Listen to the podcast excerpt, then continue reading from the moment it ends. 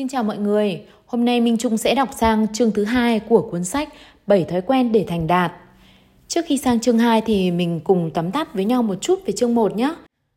Phần 1 của chương 1 thì mình đã tóm tắt rồi đúng không? Giờ mình chỉ tóm tắt cái phần tổng quan của 7 thói quen thôi. Trong đó quyển sách có đề cập đến một cái nguyên tắc vàng mọi người có nhớ không? Đó là nguyên tắc quả trứng vàng và con ngỗng. Đó là nguyên tắc quả trứng vàng và con ngỗng đây chỉ là một phép ẩn dụ thôi, nhưng mà nó rất là dễ hình dung. Hiện nay mình thấy rất nhiều người mất cân bằng. Mình lấy ví dụ ờ, đơn thuần nhất và gần gũi nhất, đó chính là bản thân chúng ta đi. Hiện nay mình thấy có rất nhiều người làm ngày làm đêm, họ chẳng ờ, chăm sóc bản thân mình, cũng như chẳng dành thời gian nhiều cho gia đình. Họ cứ thế đi làm đi làm và tích lũy niềm vui của họ là nhìn thấy tiền cứ tăng lên trong tài khoản. Họ bán sức cho cho xã hội mọi người ạ. Họ không biết rằng cái hậu quả của nó mang lại như thế nào. Họ cứ rút dần cái sức khỏe của họ. Đặc biệt á, trung là người đã từng làm trong cái lĩnh vực ngân hàng và cũng đã chứng kiến cái việc các bạn sale ấy đi tiếp khách như thế nào. Thực sự là bán sức mọi người ạ văn hóa của người châu Á là văn hóa trên bàn rượu. Các bạn ấy phải đi tiếp khách và gần như ngày nào cũng uống rượu, uống say khướt để có thể thể hiện cái sự nhiệt tình và tận tâm với khách hàng. Đó có phải là bán sức khỏe của mình để lấy tiền không hả mọi người? Có thể bây giờ còn trẻ các bạn ấy chưa thấy hậu quả, nhưng rồi một ngày nào đấy các bạn các bạn ấy sẽ nhận thấy rằng tiền các bạn ý làm ra ấy chỉ để trả cho bệnh viện thôi. Và các bạn ấy chẳng enjoy được gì từ cái công sức các bạn ý đã dành dụ và nghĩ rằng để dành cho tương lai. Kiếm tiền như vậy có nên không mọi người? Chú trọng vào quả trứng vàng quá mà chẳng chăm sóc con ngỗng gì cả. Mình mong rằng những cái bạn đã nghe cái câu chuyện quả trứng vàng và con ngỗng sẽ giác ngộ ra và hãy biết cân bằng trong cuộc sống mình đi làm để làm gì? Mình đi làm để kiếm tiền kiếm tiền để làm gì? Để mình có thể hưởng thụ cuộc sống. Vậy thì để hưởng thụ thì mình phải khỏe mạnh chứ mọi người. Chứ mình đi làm để lấy tiền lấy tiền để trả cho bệnh viện và chăm sóc sức khỏe cho mình. Mà đâu có khỏe mạnh đâu, đó gọi là giật dẹo. Nói thì nghe có vẻ lên án nhưng thực sự là mình thương xót cho họ ấy. Mình mong những người nghe quyển sách này của mình đọc.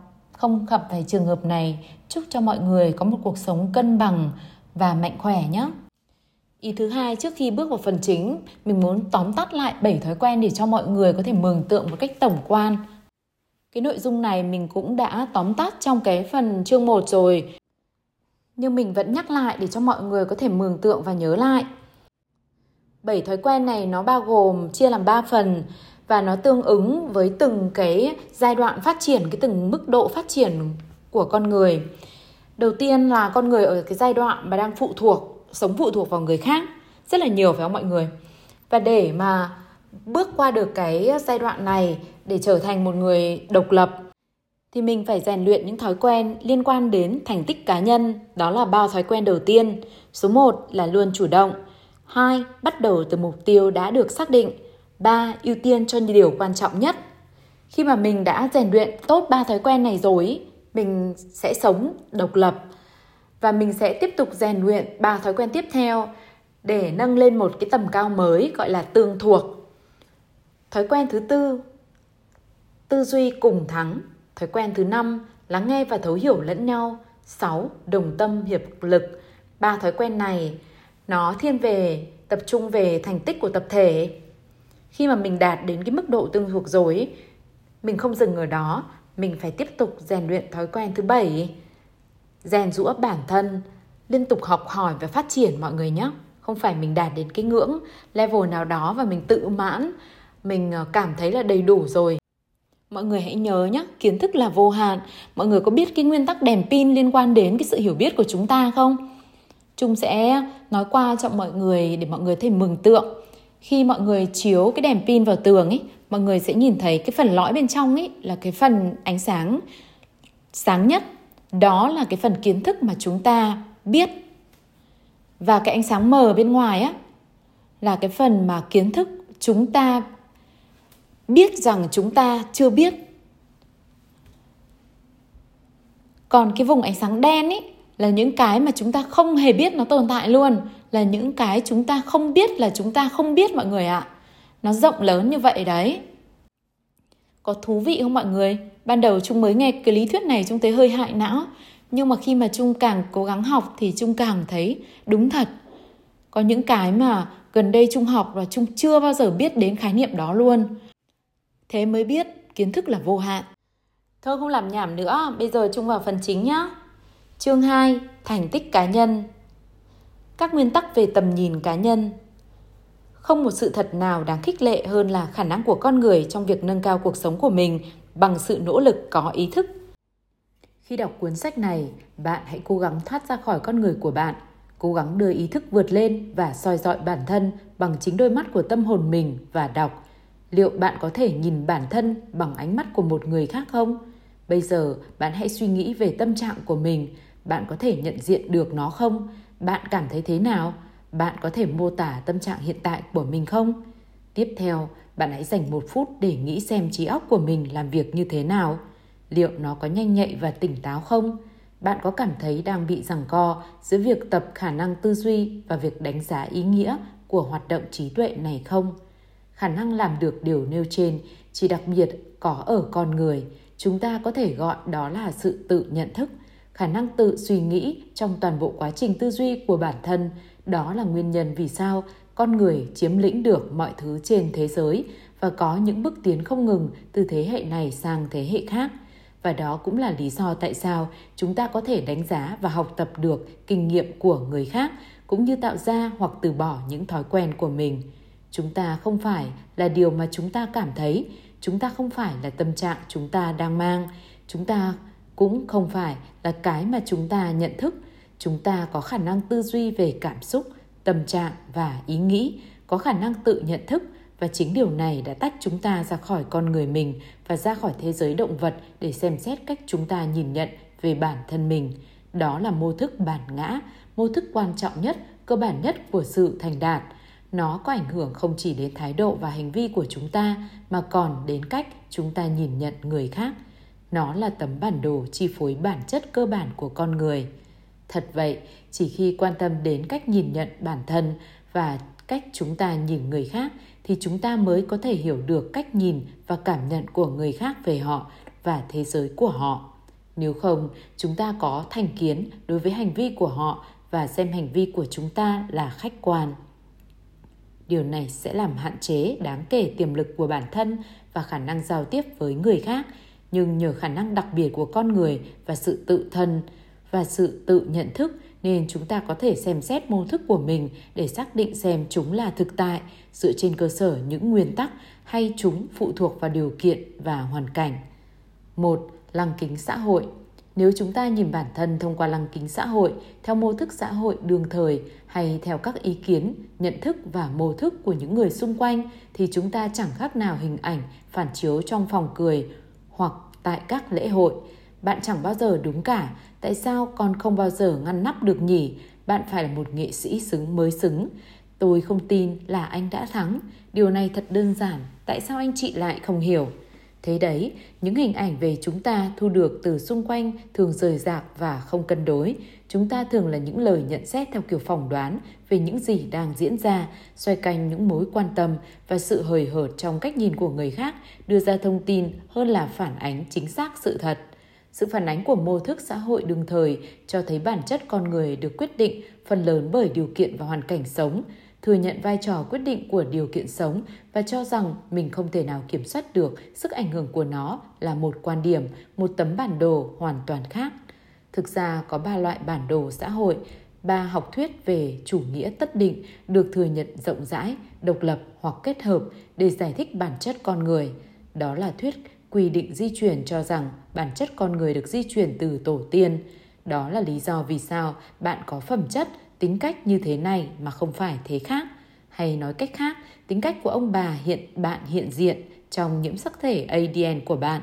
Thêm vào đó, bạn thuộc nhóm dân tộc nào thì bản chất của bạn thuộc về bản chất dân tộc đó.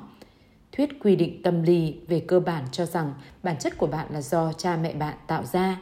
Những gì bạn được dưỡng dục từ thời thơ ấu sẽ đặt nền móng cho những khuynh hướng cá nhân và cá tính của bạn.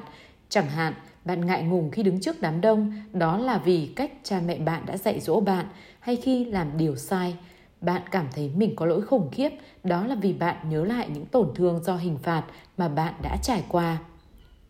Thuyết quy định môi trường cho rằng sở dĩ bạn trở thành con người như thế là do sự tác động của ngoại cảnh, sếp của bạn, vợ hoặc chồng bạn, bè bạn hoặc do hoàn cảnh kinh tế của cá nhân và gia đình bạn và cả các chính sách quốc gia, ai đó hoặc điều gì đó phải chịu trách nhiệm về bản chất con người bạn chứ không phải là bạn. Cả ba tấm bản đồ nêu trên đều dựa vào lý thuyết phản xạ có điều kiện của Pavlov trong thí nghiệm với các con chó. Ý tưởng cơ bản ở đây là chúng ta được tạo ra điều kiện để phản ứng một cách, lại một tác nhân kích thích nào đó bằng một cách đặc biệt nào đó. Kích thích tạo ra phản ứng. Những bản đồ của các thuyết tất định này mô tả biên giới lãnh thổ một cách đúng đắn về mặt chức năng và chính xác đến mức nào. Những tấm gương này phản chiếu bản chất con người ra sao? Liệu chúng có thể trở thành những lời tiên đoán tự thực hiện không? Liệu chúng có dựa trên các nguyên tắc mà chúng ta có thể vận dụng vào chính bản thân mình? 2. Giữa nhân tố kích thích và phản ứng là gì? Để trả lời câu hỏi nêu trên, tôi muốn chia sẻ với các bạn câu chuyện có tính chất xúc tác của Viktor Frank. Frank, một nhà tất định học người Do Thái theo trường phái tâm lý học Freud, cho rằng bất cứ điều gì xảy ra với bạn khi còn trẻ sẽ định hình cá tính và nhân cách của bạn, sẽ chi phối cơ bản toàn bộ cuộc đời bạn. Những giới hạn và các thông số của cuộc đời bạn đã được xác lập và có thể nói bạn không thể nào thay đổi được. Frank cũng là một nhà tâm thần học. Ông từng bị giam trong các trại tập trung của Đức Quốc xã, nơi ông phải chứng kiến những hành động ghê tởm của bọn phát xít. Cha mẹ, em trai và vợ của ông đều chết trong trại tập trung. Cả gia đình chỉ còn lại cô em gái và ông. Bản thân đã phải chịu đựng nhiều cực hình và ông không biết mình sẽ bị đưa vào lò hỏa thiêu hay may mắn nằm trong số những người được sống để làm công việc khiêng xác hoặc giúp cho những người xấu số. Một ngày nọ, khi đang trần chuồng một mình trong phòng giam nhỏ, ông bắt đầu nhận thức ra điều mà sau này ông gọi là sự lựa chọn cuối cùng trong các quyền tự do của con người, sự lựa chọn mà bọn cai ngục quốc xã không bao giờ cướp đi được. Frank cho rằng bọn chúng có thể kiểm soát hoàn toàn môi trường sống của ông, có thể làm bất cứ điều gì chúng muốn trên thân thể ông, nhưng là một con người biết tự nhận thức, ông có thể hoàn ông có thể nhìn hoàn cảnh của mình từ góc độ của một người quan sát bên ngoài. Tự ông có thể quyết định tất cả những chuyện đang xảy ra có ảnh hưởng đến bản thân ông hay không và nếu có thì ảnh hưởng ở mức độ nào. Giữa những điều đã xảy ra với ông, nhân tố kích thích và phản ứng của ông đối với chúng là sự tự do hay quyền lựa chọn phản ứng. Bằng kinh nghiệm sống, Frank hình dung về mình trong các hoàn cảnh khác nhau. Chẳng hạn, ông sẽ lên lớp giảng bài cho sinh viên sau khi ra khỏi trại tập trung. Ông sẽ giảng những bài học mà mình đã đúc kết được trong suốt quãng thời gian bị tù đầy. Thông qua sự rèn luyện trí óc, tình cảm và tinh thần như vậy, chủ yếu bằng trí nhớ và sự tưởng tượng, ông đã luyện tập để có được sự tự do cho chính mình.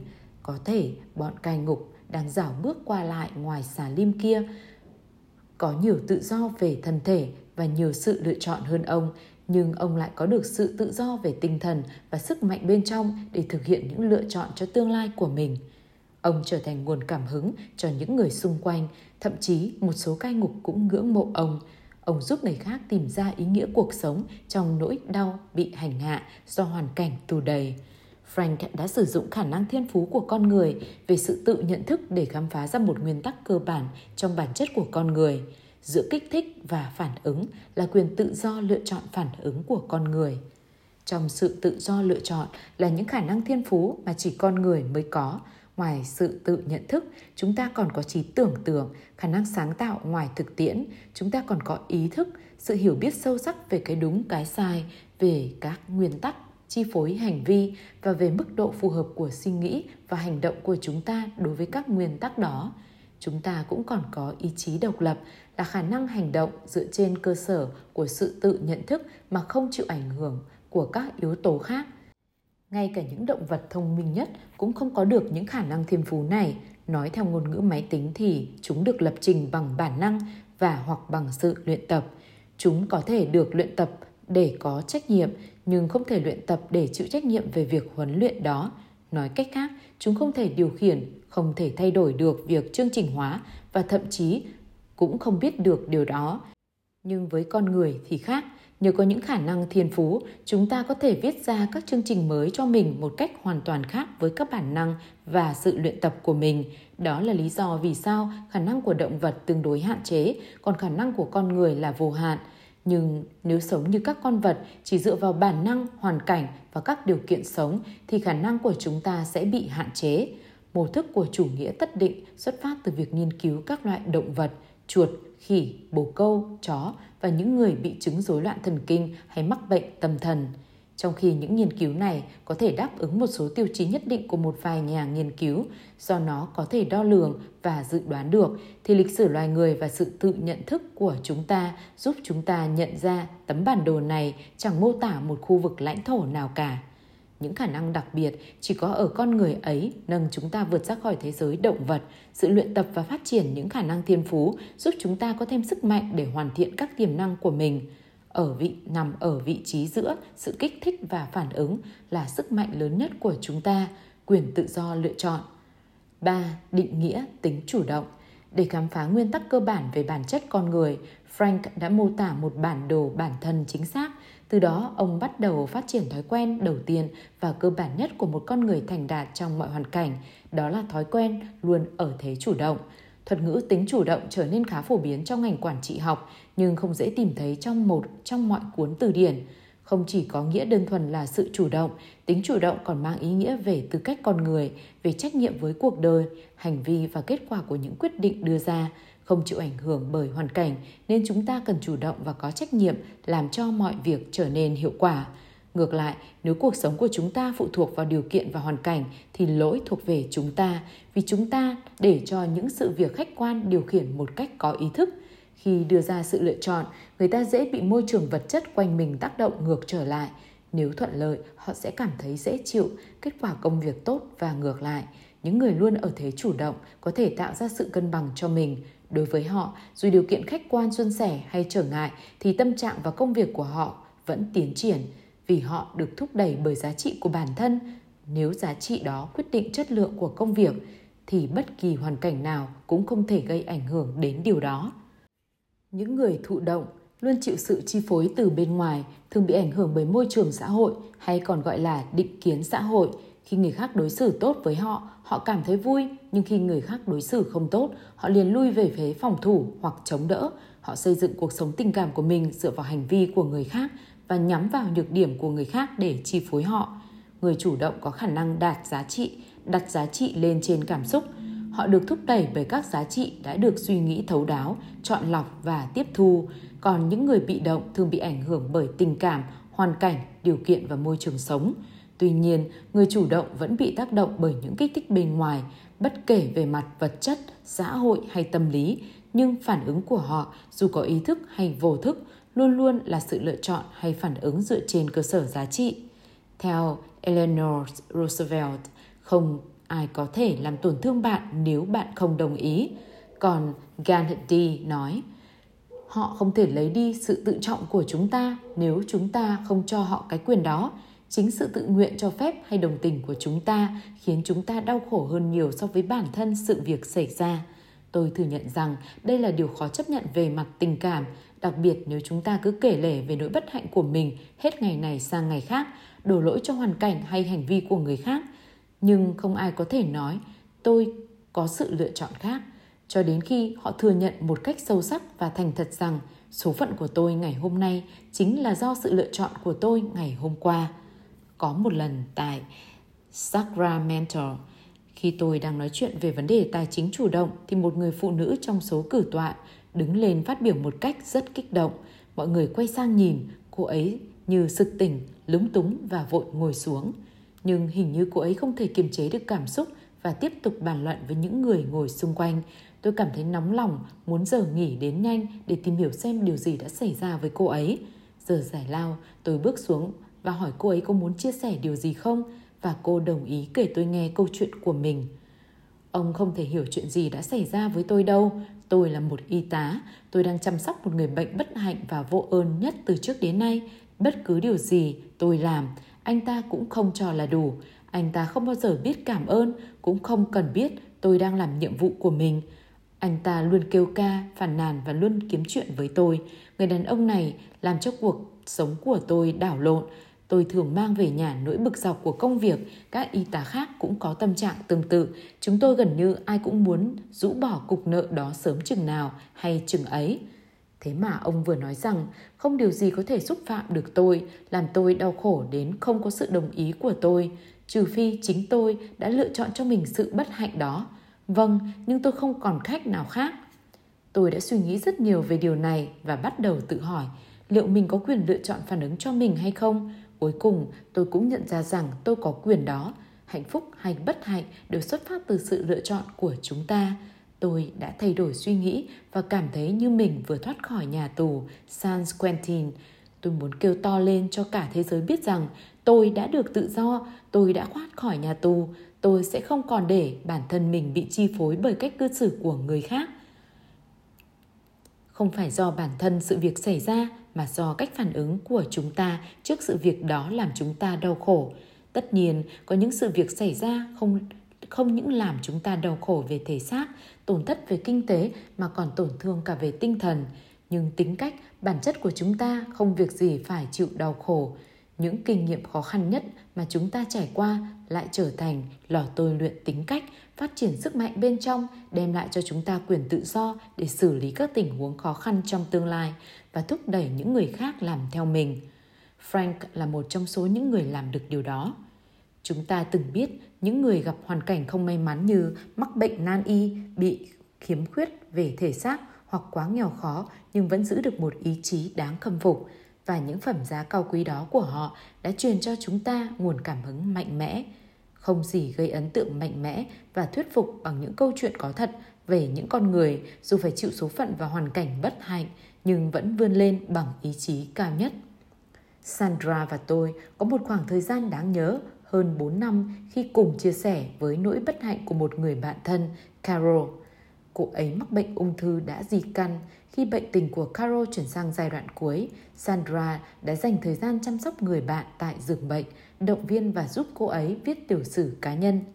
Caro cố gắng giảm thiểu việc dùng thuốc giảm đau để có thể kéo dài sự minh mẫn và duy trì tinh thần ổn định.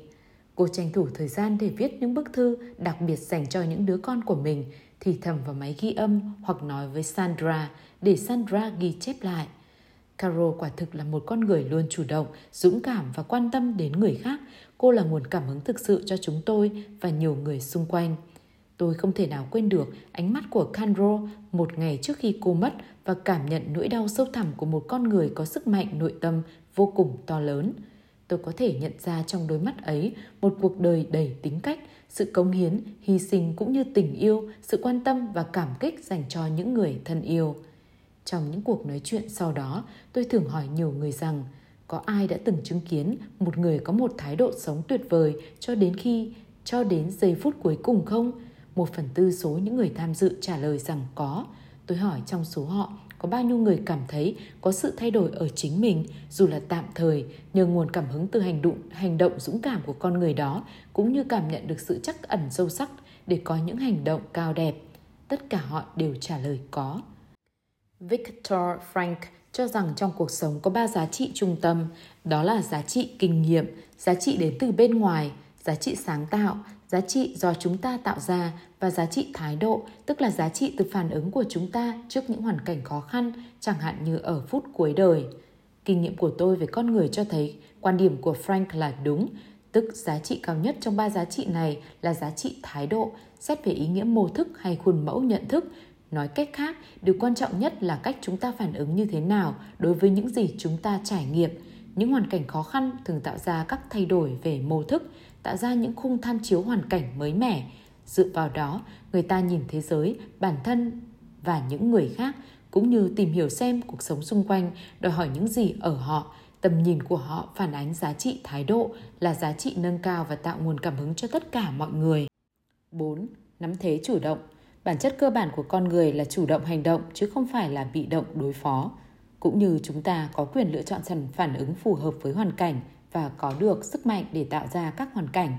Nắm thế chủ động không có nghĩa là tự đề cao chính mình, xúc phạm người khác hay tỏ ra hung hăng, thô bạo mà là nhận thấy trách nhiệm của mình để làm cho sự việc xảy ra. Trong nhiều năm, tôi đã tư vấn cho những người muốn tìm công việc tốt hơn là họ phải tỏ ra chủ động hơn, chẳng hạn như làm các bài trắc nghiệm về mức độ quan tâm và năng lực, nghiên cứu về ngành nghề, thậm chí về những vấn đề cụ thể của tổ chức mà họ xin việc đang gặp phải. Và sau đó, tôi hướng dẫn họ làm một bản tự giới thiệu thật thuyết phục, trong đó nêu rõ những năng lực của họ sẽ giúp giải quyết các vấn đề của tổ chức này như thế nào. Bản tự giới thiệu đó được gọi là tiếp thị các giải pháp và là một mô thức then chốt để đạt được đạt được các thành công trong kinh doanh. Cách làm trên thường mang lại hiệu quả, có thể nói đây là một cách tiếp cận ảnh hưởng mạnh mẽ đến các cơ hội làm tìm việc làm hay sự tiến thân nhưng nhiều người đã không có được những bước đi cần thiết, đó là sự chủ động tạo ra các tình huống. Họ gặp một vài vấn đề như, tôi không biết làm các bài trắc nghiệm về mức độ quan tâm và năng lực ở đâu. Làm sao tôi có thể nghiên cứu các vấn đề về chuyên môn của tổ chức này được? Chẳng ai muốn giúp tôi cả. Tôi không biết phải viết điều gì trong bản tự giới thiệu để có thể gây ấn tượng tốt với nhà tuyển dụng. Rất nhiều người chỉ ngồi chờ việc tự đến hay chờ ai đó quan tâm giúp đỡ họ còn những người chủ động luôn kiếm được việc làm tốt, họ đưa ra các giải pháp để giải quyết vấn đề, chứ không phải chỉ nêu ra vấn đề. Những người nắm thế chủ động, làm bất cứ việc gì cần thiết, phù hợp với các nguyên tắc đúng đắn để hoàn thành công việc. Mỗi khi bọn trẻ nhà tôi, dù là đứa bé nhất, có thái độ vô trách nhiệm, chỉ ngồi chờ ai đó đến làm giúp, chúng tôi liền bảo, hãy dùng a và ai của mình đi. Rèn luyện tinh thần trách nhiệm không phải là hạ thấp phẩm giá mà là khẳng định phẩm giá. Tính chủ động là một phần của bản chất con người bằng cách tôn trọng bản chất chủ động của người khác. Chúng ta sẽ đem lại cho họ ít nhất một hình ảnh phản chiếu rõ ràng, không bị nhiễu từ chiếc gương xã hội. Tất nhiên, điều đó còn tùy thuộc mức độ trưởng thành của mỗi người. Chúng ta không thể kỳ vọng sự hợp tác sáng tạo ở mức độ cao từ người quá lệ thuộc về mặt tình cảm nhưng ít ra chúng ta vẫn có thể khẳng định bản chất cơ bản của họ và tạo ra một bầu không khí dễ chịu để họ có thể nắm bắt các cơ hội và tự giải quyết vấn đề. 5. Chủ động hành động hay bị động đối phó. Sự khác biệt giữa người chủ động và bị động cũng giống như sự khác biệt giữa ngày và đêm. Tôi không nói đến sự khác nhau ở mức độ 25 đến 50% của tính hiệu quả mà là từ 5.000% trở lên. Đặc biệt, nếu những người chủ động là người thông minh, hiểu biết và nhạy cảm trong giao tiếp, cần chủ động để có thể tạo ra sự cân bằng PPC của sự thành đạt trong cuộc sống và xây dựng 7 thói quen. Khi nghiên cứu 6 thói quen đầu tiên, bạn sẽ thấy mỗi thói quen đều phụ thuộc vào sức mạnh của tính chủ động ở bạn. Mỗi thói quen đều đặt ra trách nhiệm để bạn hành động. Nếu chỉ ngồi chờ, bạn sẽ luôn rơi vào thế bị động đối phó. Khi đó, sự phát triển và cơ hội sẽ đến với những người khác, ở chỗ khác – có một lần tôi tham dự cuộc gặp mặt hàng quý của những người làm việc trong ngành xây dựng dân dụng đến từ 20 tổ chức khác nhau vì trong vì đang trong thời kỳ suy thoái kinh tế nên ngành này chịu tác động rất nặng nề và những người tham dự đều mang một tâm trạng đầy chán nản. Trong ngày đầu, trong ngày đầu, chủ đề thảo luận của chúng tôi là điều gì đang xảy ra với chúng ta, động lực kinh doanh nằm ở đâu, rất nhiều chuyện xảy ra do sức ép của môi trường kinh tế, nạn thất nghiệp lan tràn. Nhiều người trong số những người tham dự cuộc họp cũng đang phải sa thải nhân viên, thậm chí là cả bạn bè, người thân của mình để duy trì sự sống còn của doanh nghiệp. Vào cuối ngày thứ nhất, mọi người rất bi quan. Ngày thứ hai, chúng tôi nêu ra câu hỏi điều gì sẽ xảy ra trong tương lai chúng tôi nghiên cứu các xu hướng của tình hình kinh tế và giả định rằng những điều này sẽ tạo nên tương lai của họ vào cuối ngày thứ hai, tâm trạng chung còn bi đát hơn, sự việc thường hết sức tồi tệ trước khi khá lên. Và mọi người đều biết điều đó. Do vậy, ngày thứ ba, chúng tôi quyết định chuyển sang những câu hỏi mang tính chủ động. Phản ứng của chúng ta là gì? Chúng ta sẽ làm gì? Chúng ta sẽ chủ động hành động trong tình huống này như thế nào? Buổi sáng, chúng tôi thảo luận về cách quản lý và cắt giảm chi phí. Buổi chiều, chúng tôi bàn đến cách làm tăng thị phần. Chúng tôi tập trung vào những vấn đề thực tế và dễ thực hiện nhất. Cuộc họp đi đến kết thúc trong sự phấn chấn, niềm hy vọng và một thế chủ động mới. Vào cuối ngày thứ ba, chúng tôi tổng kết hội nghị bằng câu trả lời cho câu hỏi tình hình kinh doanh ra sao? Câu trả lời này có 3 phần. Phần 1, hiện tại tình hình đối với chúng tôi là không tốt, các xu hướng có vẻ tồi tệ hơn trước khi có thể lạc quan. Phần 2, tuy nhiên những biện pháp của chúng tôi đang bàn thảo là rất tốt, giúp quản lý tốt hơn, giảm các chi phí, tăng được thị phần. Phần 3, vì thế tình hình kinh doanh sẽ tốt hơn. Đứng trước vấn đề này, một người bị động sẽ nói gì? Ồ, sao vậy? Hãy đối mặt với thực tế đi. Những suy nghĩ tích cực và cách tự động viên tinh thần của anh cũng chỉ đến thế thôi. Trước sau gì cũng phải đối mặt với hiện thực. Đó chính là sự khác biệt giữa tư duy chủ động và tư duy bị động. Chúng tôi đối mặt với thực tế đấy chứ. Chúng tôi đã đối mặt với thực tế về tình hình hiện nay và vạch kế hoạch cho tương lai. Chúng tôi có sức mạnh để lựa chọn phản ứng tích cực đối với những hoàn cảnh, tình huống đã được tiên liệu, chứ không nghĩ rằng những gì đang xảy ra trong môi trường kinh doanh sẽ quyết định số phận của chúng tôi. Các doanh nghiệp, các cộng đồng cư dân, tổ chức, gia đình và từng cá nhân đều có thể luôn ở thế chủ động, cần biết kết hợp sự sáng tạo và năng nổ của những cá nhân có tinh thần chủ động để tạo ra một nền văn hóa thực sự có tính chủ động trong tổ chức. Không nên phó mặc cho hoàn cảnh, mọi người chủ động hành động để đạt được những giá trị và mục đích chung. Lắng nghe chính mình. 6. Lắng nghe chính mình. Thái độ và hành vi bắt nguồn từ những mô thức. Nên qua quá trình tự nhận thức, mỗi người sẽ tự tìm thấy tấm bản đồ của bản thân. Ví dụ ngôn từ của một người có thể là thước đo chính xác về mức độ chủ động của người đó. Ngôn ngữ của những người luôn bị động là thoái thác và trốn tránh trách nhiệm. Tôi là thế đó, tôi chẳng thể làm gì khác hơn. Không phải tôi mà là người khác quyết định. Anh ta làm tôi muốn phát điên. Tôi không chịu trách nhiệm. Cuộc sống tình cảm của tôi bị chi phối bởi những sự việc nằm ngoài tầm kiểm soát của tôi. Tôi không pháp tôi không thể làm được điều đó đâu. Tôi không có thời gian có gì đó bên ngoài, ví dụ như thời gian hạn hẹp đang chi phối tôi tôi phải làm việc đó. Hoàn cảnh hay người khác buộc tôi phải làm, tôi không được tự do lựa chọn hành động. Những ngôn từ đó bắt nguồn từ một mô thức cơ bản của thuyết tất định và bao trùm nó là sự thoái thác trách nhiệm. Tôi không chịu trách nhiệm, tôi không thể lựa chọn phản ứng của mình. Ngôn từ bị động. Tôi không thể làm được gì nữa. Ngôn từ chủ động. Hãy tìm cách khác xem sao ngôn từ bị động. Tôi là như thế. Ngôn từ chủ động. Tôi có thể chọn cách khác. Ngôn từ bị động. Anh ta làm tôi phát điên. Họ không cho phép điều đó. Tôi phải làm điều đó. Tôi không thể. Tôi buộc phải. Giá như, ngôn từ chủ động. Tôi biết kiềm chế cảm xúc của mình. Tôi có thể trình bày vấn đề thật thuyết phục. Tôi sẽ dựa, tôi sẽ lựa chọn một phản ứng thích hợp. Tôi chọn, tôi thích, tôi sẽ làm có lần một sinh viên hỏi tôi thầy có thể cho phép em nghỉ học được không? Em phải đi đánh quần vợt em bị buộc phải đi hay là em tự chọn? Tôi hỏi. Em thực sự phải đi cậu ta giải thích. Điều gì sẽ xảy ra nếu em không đi? Họ sẽ đuổi em ra khỏi đội. Em có chấp nhận hậu quả đó không? Không ạ. À, nói cách khác em chọn đi đánh quần vợt vì em muốn mình vẫn nằm trong danh sách đội. Thế còn chuyện gì sẽ xảy ra nếu em vắng tiết học này? Em không biết hãy suy nghĩ kỹ đi, hậu quả tất yếu của việc không lên lớp là gì? Thầy sẽ đuổi học em, có phải vậy không? Đó là một hậu quả có tính xã hội, là hậu quả giả tạo. Nếu em không tham gia vào đội quần vợt, em sẽ không chơi. Đó là điều tất nhiên. Nhưng nếu em không lên lớp, thì hậu quả tất yếu sẽ là gì? Em đoán là em sẽ mất đi một số kiến thức.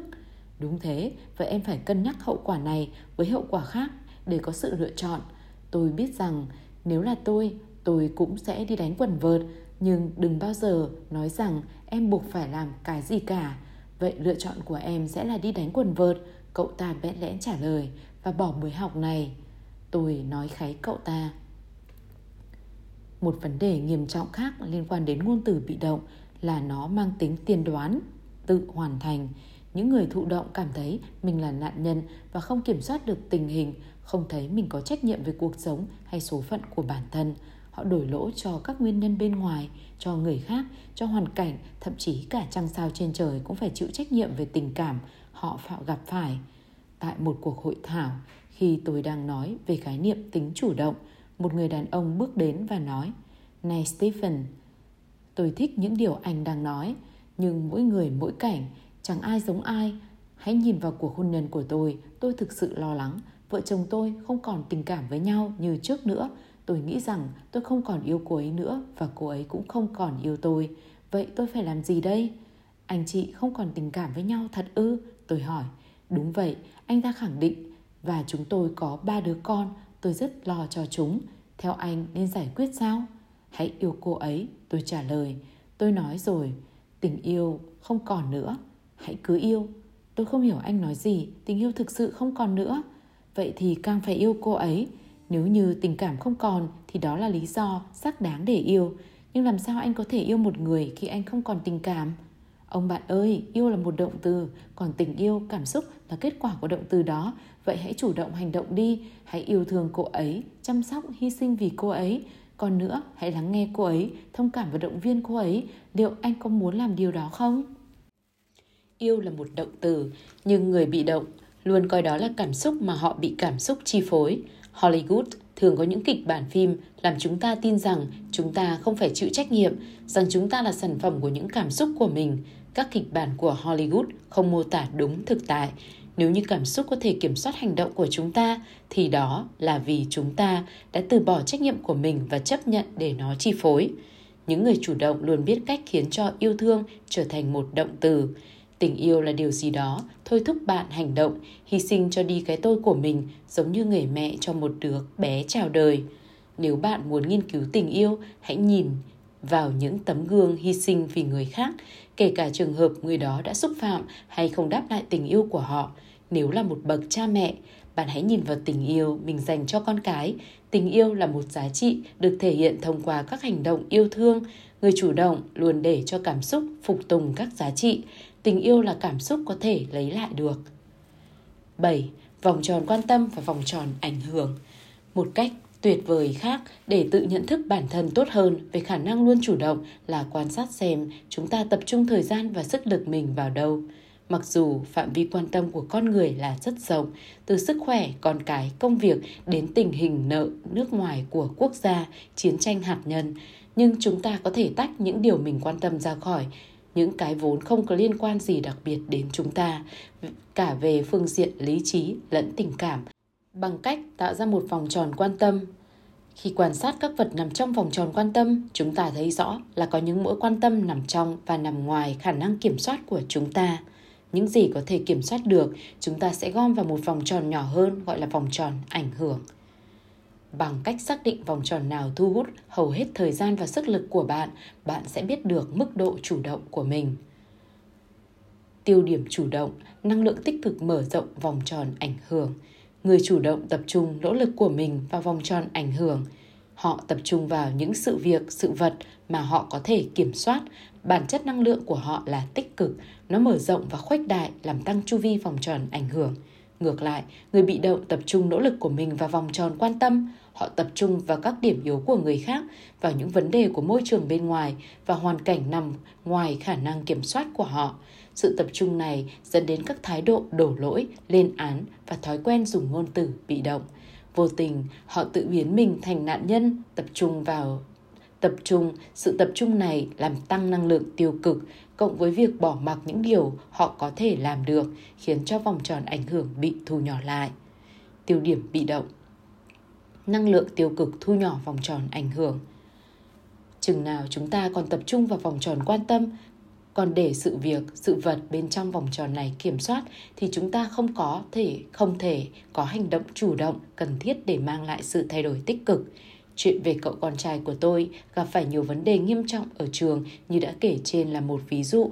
Chúng tôi chỉ chú ý đến vòng tròn quan tâm của mình, gồm những điều yếu của thằng bé và cách cư xử của người khác đối với nó và chúng tôi chẳng làm gì được ngoại trừ việc làm tăng thêm cảm giác hụt hẫng, bất lực và phụ thuộc của nó. Chỉ khi chuyển sang vòng tròn ảnh hưởng, tức tập trung vào các mô thức của chính mình, chúng tôi mới bắt đầu tạo ra được năng lượng tích cực làm thay đổi bản thân chúng tôi và cuối cùng tác động đến con trai mình. Thay vì chỉ lo lắng về những điều kiện ngoại cảnh, chúng tôi đã chủ động tác động ngược lại ngoại cảnh do địa vị, sự giàu có, vai trò hay do mối quan hệ xã hội của một người nên trong một vài tình huống vòng tròn ảnh hưởng của họ lớn hơn vòng tròn quan tâm. Đó là sự phản ánh của cái nhìn thiển cận về mặt tình cảm tự thân thể hiện một lối sống ích kỷ.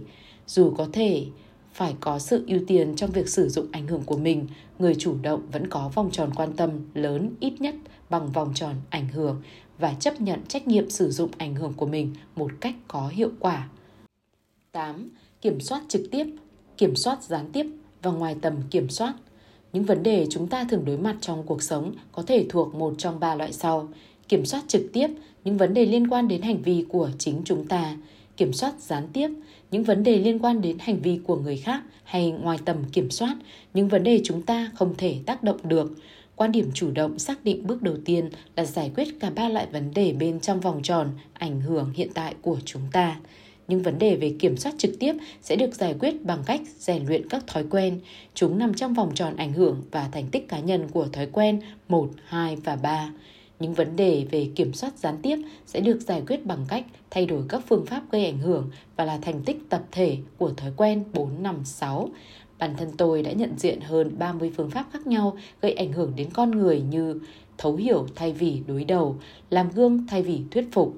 Những người chỉ có 3 hoặc 4 phương pháp trong tay thường bắt đầu bằng lý lẽ và nếu không thành công họ sẽ hoặc bỏ chạy hoặc đương đầu thật dễ chịu biết bao nếu chấp nhận ý nghĩ rằng tôi có thể học được các phương pháp mới gây ảnh hưởng đến người khác thay vì không ngừng lặp lại các phương pháp cũ dích kém hiệu quả để sửa đổi người khác các vấn đề ngoài tầm kiểm soát có trách nhiệm thay đổi những đường nét quan trọng trên gương mặt của chúng ta.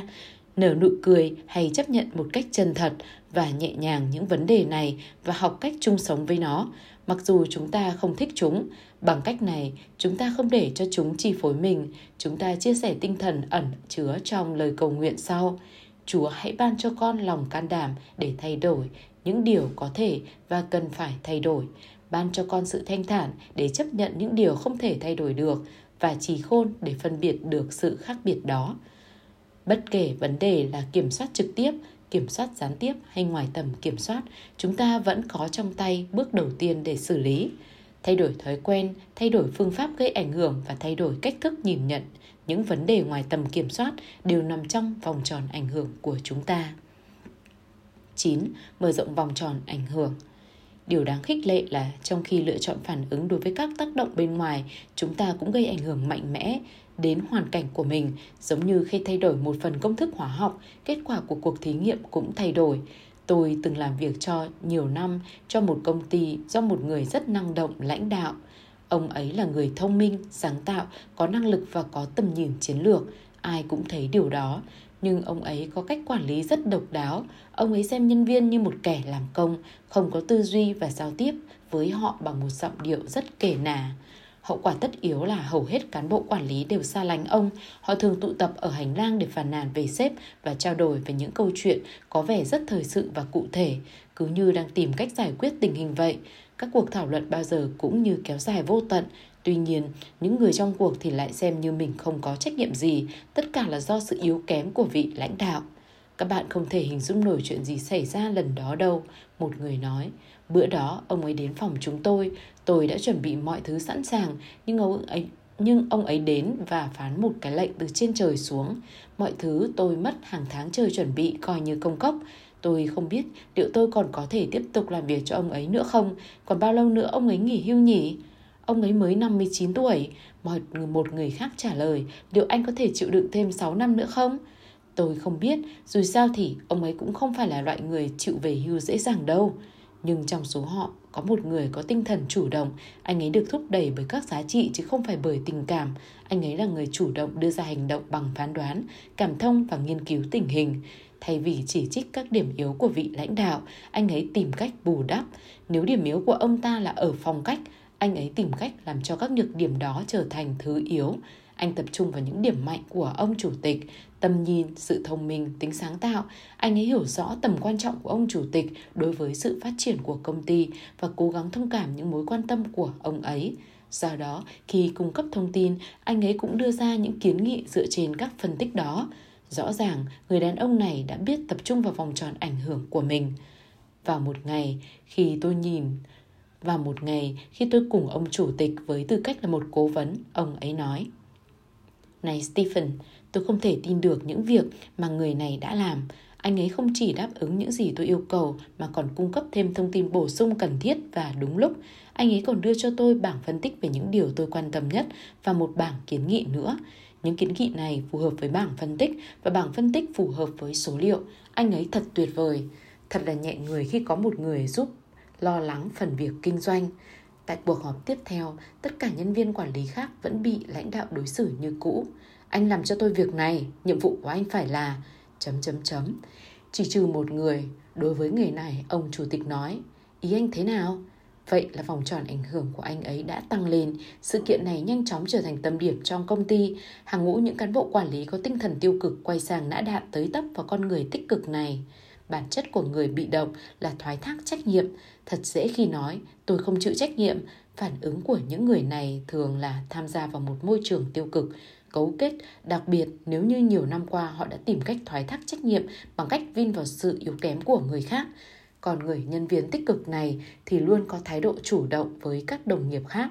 Từng bước một, vòng tròn ảnh hưởng của anh ấy đối với họ ngày một lớn. Nó tiếp tục được mở rộng đến mức cuối cùng, bất kỳ ai khi đưa ra ý kiến hay đề nghị gì cũng đều muốn tham khảo anh ta, kể cả ông chủ tịch. Nhưng ông chủ tịch không cảm thấy đó là mối đe dọa vì người này sẽ bổ sung cho ông rất nhiều sức mạnh. Chính sự lựa chọn phản ứng trước hoàn cảnh, sự tập trung vào vòng tròn ảnh hưởng mà anh ấy tạo ra được sự khác biệt. Một số người giải nghĩa thuật ngữ luôn chủ động là chơi trội, hung hăng và vô tâm, nhưng điều đó hoàn toàn không đúng. Người chủ động là người khôn ngoan, được thúc đẩy bởi giá trị, họ hiểu thực, họ hiểu hiện thực và biết điều nào là cần thiết. Hãy nhìn vào Mahatma Gandhi, trong khi bị chỉ trích ở quốc hội vì không chịu tham gia vào hội lên án đế quốc Anh. Gandhi lặng lẽ trở về quê nhà, Tại đây, ông từng bước mở rộng vòng tròn ảnh hưởng của mình đối với những người nông dân. Sự ủng hộ và tin tưởng của họ vào ông ngày càng tăng, mặc dù không có một địa vị chính trị nào, nhưng trong nhưng bằng lòng nhân ái, dũng cảm và tinh thần bất khuất đầy thuyết phục, cuối cùng ông đã buộc nước Anh phải rút lui. Gandhi đã phá tan sự đồ hộ chính trị đè nặng lên hơn 300 triệu dân Ấn bằng sức mạnh tối đa từ vòng tròn ảnh hưởng của mình. 10 có và là. Có một cách để xác định xem mối quan tâm của chúng ta nằm trong vòng tròn nào là phân biệt giữa cái có và cái là. Vòng tròn quan tâm chứa đầy những cái có. Tôi sẽ rất hạnh phúc khi có được một ngôi nhà và trả hết nợ ngân hàng. Giá như tôi có được một ông sếp không độc tài như vậy. Giá như tôi có một ông chồng biết kiên nhẫn hơn.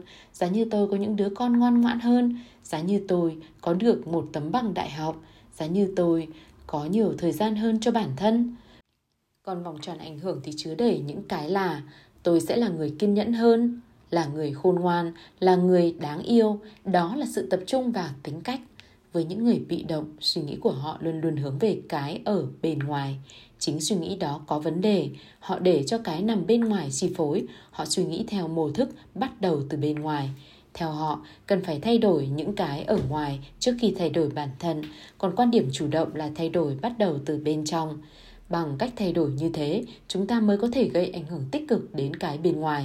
Một trong những câu chuyện tôi thích nhất là câu chuyện trong Kinh Cựu Ước, một phần của nền tảng do Thái giáo, đó là câu chuyện của Joseph, người đã bị những người anh em của mình bán làm nô lệ tại Ai Cập khi mới 17 tuổi. Bạn có thể hình dung ông ấy sẽ dễ dàng buông xuôi đến mức nào, ông sẽ không ngừng than trách cuộc đời làm lũ, làm tôi tớ cho Potiphar, hoặc buộc tội những kẻ bạc ác đã đẩy ông vào được bước đường khốn cùng. Nhưng Joseph là một người luôn chủ động, âm thực, ông tập trung vào chữ là. Và chỉ trong một thời gian ngắn, ông trở thành người quản gia cho nhà Potiphar. Ông ấy quản lý mọi thứ mà Potiphar có vì ông rất được tin cậy. Thế rồi đến một ngày, Joseph bị bắt trong một tình huống phức tạp và đã bị cầm tù oan trong 13 năm. Nhưng một lần, ông lại thể hiện bản lĩnh của một người luôn chủ động. Âm tục, ông tập trung vào vòng tròn ảnh hưởng, vòng tròn chứa cái là thay vì cái có. Không lâu sau đó, ông trở thành người cai quản nhà tù và cuối cùng cai quản cả nước Ai Cập chỉ đứng sau hoàng đế Pharaoh. Tôi hiểu rằng Ý tưởng này là một sự thay đổi mô thức triệt để đối với nhiều người, thật dễ khi đổ lỗi cho người khác, cho điều kiện hay hoàn cảnh về tình trạng bế tắc của mình, nhưng chúng ta có trách nhiệm, có thể chủ động kiểm soát cuộc sống của chúng ta và tác động trở lại hoàn cảnh một cách mạnh mẽ bằng cách tập trung vào chữ là, vào chính bản thân mình. nếu cuộc sống hôn nhân của tôi gặp trục trặc thì sẽ có ích lợi gì khi tôi không ngừng kể tội vợ mình. Khi thừa nhận rằng mình không có trách nhiệm trong chuyện này, tôi đã tự biến mình thành một nạn nhân và dẫn mình vào một tình huống tiêu cực. Tôi cũng đánh mất khả năng gây ảnh hưởng đến cô ấy. Thái độ dày la, lên án gay gắt của tôi chỉ càng khiến cho cô ấy cảm thấy mình đúng. Sự chỉ trích của tôi còn tồi tệ hơn những gì mà tôi muốn làm để uốn nắn vợ mình. Khả năng gây ảnh hưởng tích cực đến hoàn cảnh của tôi dần dần bị mất đi. Nếu thực sự muốn cải thiện tình hình, tôi phải tập trung vào cái tôi có thể kiểm soát được, đó là bản thân tôi. Tôi không cần, tôi cần chấm dứt việc tìm cách chấn chỉnh vợ mình mà tập trung khắc phục nhược điểm của chính mình. Chỉ bằng cách trở thành một người chồng tốt, biết yêu thương và ủng hộ vô điều kiện với vợ mình, tôi mới có thể làm cho cô ấy cảm thấy sức mạnh của tính chủ động và sẽ đáp lại tương tự. Nhưng dù kết quả có thế nào, cách tích cực nhất mà tôi có thể tác động vào hoàn cảnh của mình là tập trung vào bản thân, và mô thức của mình. Có nhiều cách để điều chỉnh bản thân trong vòng tròn ảnh hưởng là một người biết lắng nghe nhiều hơn, là một người bạn đời đáng yêu hơn, là một sinh viên tốt hơn, là một nhân viên tận tụy và dễ hợp tác hơn. Đôi khi, điều có tính chủ động nhất mà chúng tôi có thể làm là cảm thấy hạnh phúc và nở một nụ cười chân thành. Hạnh phúc hay bất hạnh nằm ở sự lựa chọn của chúng ta. Đừng để những thứ bên ngoài như thời tiết tình hình chính trị sự khủng hoảng tài chính quốc gia nằm trong vòng tròn ảnh hưởng của chúng ta hãy chủ động chúng ta có thể mang sức mạnh tích cực đó bên mình bất kỳ lúc nào khác ở đâu chúng ta có thể hạnh phúc và chấp nhận những thứ hiện thời chúng ta chưa kiểm soát được để tập trung nỗ lực vào những thứ mà chúng ta có thể kiểm soát được 11. Phía bên kia của thất bại Trước khi chuyển mục tiêu cuộc sống vào vòng tròn ảnh hưởng, chúng ta cần xem xét sâu hơn hai nội dung nằm trong vòng tròn. Chúng ta có quyền tự do lựa chọn hành động chứ không tự do lựa chọn hệ quả của những hành động đó. Hệ quả bị chi phối bởi các quy luật tự nhiên, nó nằm bên ngoài vòng tròn quan tâm. Chúng ta có thể quyết định bước vào giữa đường dày đối với một con tàu đang lao tới, nhưng chúng ta không thể quyết định điều gì sẽ xảy ra sau khi con tàu đâm vào mình. Chúng ta có thể quyết định là người thiếu trung thực trong giao kèo làm ăn và hậu quả xã hội của quyết định đó có thể khác nhau, tùy thuộc hành vi gian dối của chúng ta có bị phát hiện hay không. Thế nhưng hệ quả tự nhiên đối với bản chất của chúng ta là một kết quả cố định. Hành vi của chúng ta bị chi phối bởi các nguyên tắc, chung sống hài hòa với các nguyên tắc sẽ đem lại hệ quả tích cực, vi phạm nguyên tắc sẽ đem lại hệ quả tiêu cực. Chúng ta tự do lựa chọn phản ứng trong mọi hoàn cảnh, nhưng khi làm thế, chúng ta cũng lựa chọn luôn hậu quả kèm theo như cầu ngạn ngữ. Khi chúng ta cầm lấy một đầu gậy thì đầu kia cũng được nâng lên. Chắc chắn trong cuộc đời mỗi người, không ít lần chúng ta cầm một chiếc gậy lên rồi mới phát hiện ra rằng đó không phải là chiếc gậy tốt. Sự lựa chọn của chúng ta đã đưa đến những hậu quả xấu hơn so với khi chúng ta không lựa chọn. Nếu có cơ hội lựa chọn lại một lần nữa, chắc chắn chúng ta sẽ làm khác đi. Chúng ta gọi những sự lựa chọn đó là sai lầm và đó là điều đáng để chúng ta suy ngẫm. Đối với những ai phải sống trong nỗi ẩn hận thì bài tập cần thiết cho tính luôn chủ động là phải nhận thức được rằng những sai lầm quá khứ cũng nằm trong vòng tròn quan tâm. Chúng ta không thể làm lại từ đầu, cũng không thể xóa bỏ hay kiểm soát được hệ quả của sai lầm đã xảy ra. Quan điểm của người chủ động đối với sai lầm là thừa nhận ngay sai lầm đó để sửa chữa và rút ra bài học. Điều này thực sự biến sai lầm thành thành công như T.G. Swassons, người sáng lập công ty IBM đã nói, thắng lợi nằm ở phía bên kia của thất bại, nhưng nếu không thừa nhận, không sửa chữa sai lầm cũng như không rút ra bài học kinh nghiệm thì đó lại là một sai lầm khác. Nó thường đưa người ta vào con đường tự lừa dối mình, tự dù ngủ mình và thường gắn với sự duy lý, sự lừa dối duy lý đối với bản thân và người khác – Sai lầm thứ hai này che đậy, làm tăng tác hại và ảnh hưởng của sai lầm thứ nhất, gây tổn thất lớn cho bản thân, không phải sai lầm của người khác hay thậm chí không phải sai lầm của bản thân mà chính là phản ứng của chúng ta đối với những sai lầm đó, gây tác hại lớn cho chúng ta, rượt đuổi theo con rắn độc đã cắn mình chỉ càng làm cho chất độc lan tỏa khắp cơ thể. Tốt hơn hết, chúng ta hãy tìm ngay biện pháp để lấy chất độc ra khỏi cơ thể phản ứng của chúng ta đối với bất kỳ sai lầm nào cũng đều có ảnh hưởng đến chất lượng của những sự việc sau đó. Điều quan trọng là phải thừa nhận và sửa chữa ngay các sai lầm để chúng không có ảnh hưởng đến ta và giúp ta trở nên mạnh mẽ hơn.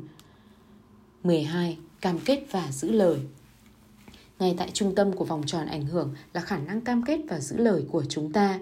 Những cam kết đối với bản thân, những người xung quanh và sự nhất quán thực hiện các cam kết đó là bản chất, là điều cốt lõi cho sự trưởng thành và là sự hiện rõ nhất của tính chủ động. Thông qua khả năng thiên phú của con người cùng với sự tự nhận thức và lương tâm, chúng ta ý thức được những điểm yếu, những mặt cần hoàn thiện những cái khía cạnh thuộc về trí tuệ có thể phát triển hơn, các thói quen cần được thay đổi hay loại bỏ. Sau đó, khi thừa nhận và sử dụng trí tưởng tượng và ý chí độc lập của mình để hành động dựa trên nhận thức đó, đưa ra những lời hứa, đặt ra các mục tiêu và trung thực với chúng chúng ta sẽ xây dựng được sức mạnh của tính cách đó có thể làm được bất kỳ điều gì tích cực trong cuộc sống. Chính từ sự nhận thức này, chúng ta sẽ thấy có hai phương pháp để làm chủ động cuộc sống một là đưa ra lời hứa và giữ lời hứa. Hai là đặt ra một mục tiêu và phấn đấu để đạt được mục tiêu đó. Khi chúng ta đưa ra và giữ lời, thực hiện các cam kết, dù nhỏ, chúng ta sẽ xác lập được sự tập trung bên trong, cho ta ý thức về sự chủ động và lòng can đảm, cũng như sức mạnh để nhận lấy nhiều trách nhiệm trong cuộc sống. Bằng cách đó, dần dần, danh dự sẽ trở nên quan trọng hơn tâm trạng của bản thân khả năng đưa ra và thực hiện cam kết đối với bản thân là yếu tố cốt lõi nhất của quá trình xây dựng các thói quen cơ bản cho sự thành đạt. Kiến thức, kỹ năng và khát vọng đều nằm trong tầm kiểm soát của chúng ta. Chúng ta có thể tác động vào một trong ba nội dung trên hoặc cả ba để làm tăng tính cân bằng giữa chúng. Khi sự giao thoa giữa chúng ngày một nhiều hơn, chúng ta sẽ càng lĩnh hội sâu sắc hơn các nguyên tắc là cơ sở cho các thói quen và tạo ra sức mạnh tính cách giúp chúng ta hướng vào sự thành đạt một cách cân bằng. 13. Tính chủ động, cuộc trắc nghiệm 30 ngày. Chúng ta không cần phải kinh qua những ngày đen tối trong các trại tập trung chết chóc như Frank để nhận thức và phát triển tính chủ động của mình. Từ các sự kiện xảy ra hàng ngày, chúng ta có thể phát triển khả năng và xử lý những sức ép bất thường trong cuộc sống Ví dụ, cách xử lý tình huống kẹt xe, phản ứng đối với một khách hàng đang cáu kỉnh hay một đứa con bướng bỉnh. Đó là cách chúng ta nhìn nhận một sự việc để biết đâu là vấn đề mình cần phải tập trung giải quyết. Tôi muốn bạn thử nghiệm nguyên tắc chủ động này trong vòng 30 ngày. Bạn chỉ cần áp dụng và quan sát kết quả. Trong vòng một tháng, bạn hãy tập trung vào vòng tròn ảnh hưởng của mình. Bạn chỉ cần đưa ra những cam kết nhỏ nhỏ và thực hiện chúng hãy là người hướng dẫn chứ không phải là người phán xét. Hãy làm gương chứ đừng chỉ trích. Hãy đưa ra giải pháp chứ không làm vấn đề trở nên nghiêm trọng hơn. Hãy thử nghiệm các nguyên tắc bên trong cuộc sống hôn nhân, trong gia đình và trong công việc của bạn. Đừng bàn cãi về những yếu điểm của người khác. Đừng biện hộ cho lỗi lầm của mình. Khi mắc sai lầm, bạn nên thừa nhận, sửa chữa và rút ra bài học kinh nghiệm ngay lập tức. Đừng để mình xa vào thói quen lên án và trách móc người khác hãy tập trung vào những gì bạn có khả năng kiểm soát. Hãy tập trung vào chính mình và luôn là chính mình. Hãy nhìn vào nhược điểm của người khác bằng cách thông cảm chứ không lên án. Vấn đề không phải ở chỗ họ không làm hay không nên làm một việc gì đó, mà chính là ở sự lựa chọn phản ứng của bạn trước tình huống xảy ra và điều bạn nên làm. Nếu bạn bắt đầu suy nghĩ rằng vấn đề nằm ở bên ngoài thì hãy dừng lại. Suy nghĩ đó chính là vấn đề của bạn nếu ta thể hiện quyền tự do lựa chọn của mình thường xuyên, thì cái quyền ấy càng được mở rộng. Những ai không làm như vậy sẽ nhận thức, sẽ nhận thấy tự do của họ đang dần bị xói mòn cho đến khi mất hẳn. Họ buộc phải đóng những vai diễn theo kịch bản của cha mẹ, của cộng sự và của xã hội. Có trách nhiệm, tức là có khả năng phản ứng đúng đắn trước mọi điều kiện và hoàn cảnh. Đây là điều thiết yếu đối với sự thành đạt, hạnh phúc của bất kỳ ai điều cuối cùng tôi muốn nói là mỗi chúng ta đều cần phải làm chủ được cuộc sống của riêng mình trong mọi hoàn cảnh, mọi điều kiện các gợi ý thực hành một, hãy lắng nghe lời ăn tiếng nói của mình và những người xung quanh trong một ngày xem có bao nhiêu lần bạn hoặc người khác sử dụng những ngôn từ bị động như giá như, tôi không thể hay tôi buộc phải 2. Tiên liệu một tình huống bạn có thể sẽ gặp phải trong tương lai gần mà theo kinh nghiệm cá nhân, bạn có thể sẽ hành động một cách bị động. Hãy điểm lại tình huống đó trong phạm vi, vòng tròn ảnh hưởng của bạn. Bạn sẽ chủ động phản ứng như thế nào? Hãy dành thời gian ôn lại các kinh nghiệm đã qua và hình dung phản ứng của bạn trước một tình huống giả định nào đó. Hãy ghi nhớ những gì đã xảy ra giữa quá trình kích thích và phản ứng. Hãy đặt cam kết với bản thân và thực hành quyền tự do lựa chọn thái độ hoặc phản ứng của mình. 3. Hãy chọn một rắc rối tại nơi làm việc hay trong cuộc sống đang làm bạn khó chịu, cố gắng xác định xem đó là vấn đề bạn có thể kiểm soát trực tiếp, gián tiếp hay ngoài tầm kiểm soát. Hãy định dạng bước giải quyết về vấn đề thứ nhất trong vòng tròn ảnh hưởng và thực hiện nó. 4. Hãy thử trắc nghiệm trong 30 ngày về khả năng chủ động của bạn. Chú ý ghi nhận sự thay đổi trong vòng tròn ảnh hưởng của bạn. Hết thói quen thứ nhất.